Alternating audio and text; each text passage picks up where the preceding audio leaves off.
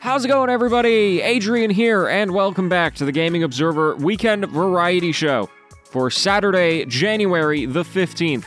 Hello, folks. Hope you're having a great weekend. And today I have the final listener call in from the holiday break. Now, unfortunately, this call in did not have really great audio quality, so I'm just going to have to say the question myself. But uh, we have a question here from Geoff, longtime listener. He is from Hamilton, Ontario, Canada. And he said, Hey, back in the 80s, there were arcade games everywhere, and it seems like we don't talk about it these days as much. And so he asked me if I could ever play an arcade game again, or if I were to, you know, transport an arcade machine to, to current day, which one would I play? So thank you for the question, and it's really interesting because, as many of you probably know, I was born in 1998.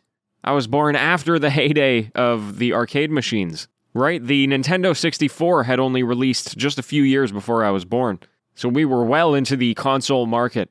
And as a result of that, I have not really played a ton of retro games, let alone arcade machines. I do have some memories of going into the remaining arcades that, that were around. Right, like there's a few business owners out there who are like, I'm gonna open an arcade, and they have like this niche thing.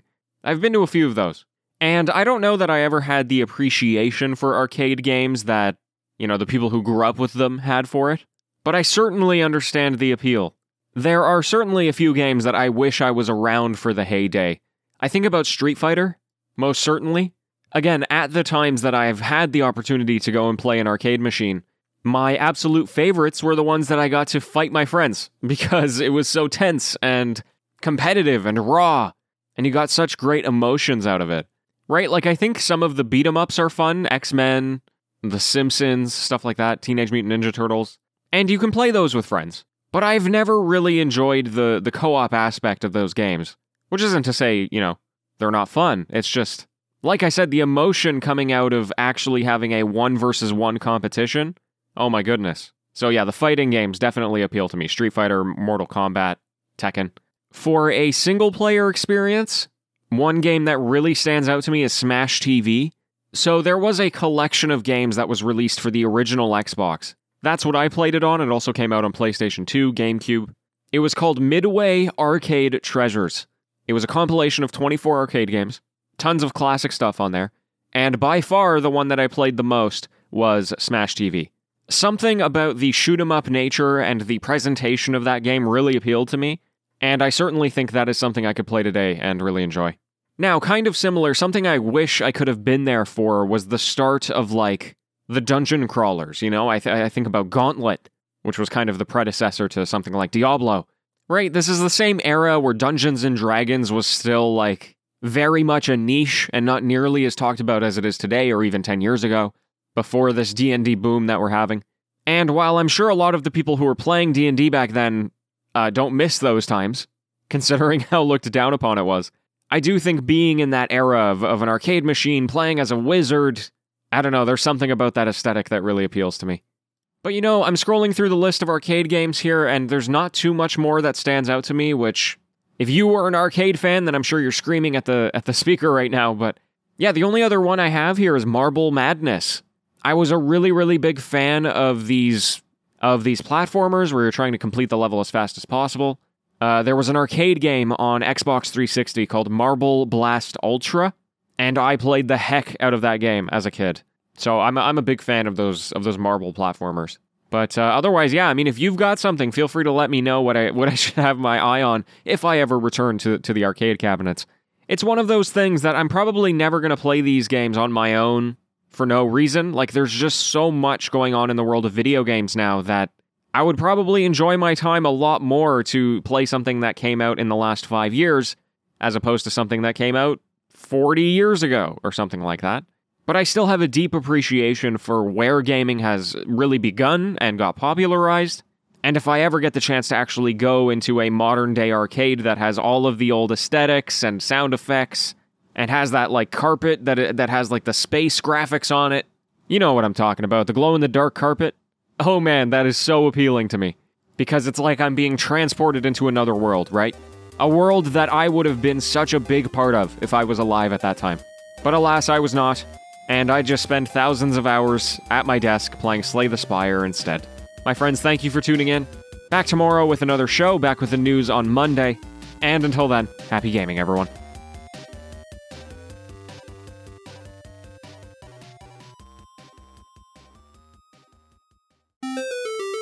It's the TGO After Show. Hello and welcome. Oh, I love today's show. That was a lot of fun. It's rare that I talk about arcade games because, I mean, as I as I said multiple times, that was not my era.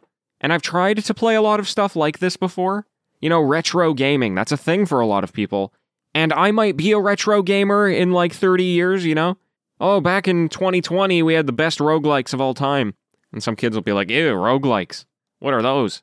But, uh, you know, for now, I'm the kid saying, ugh, arcade games. Why would you want to play those?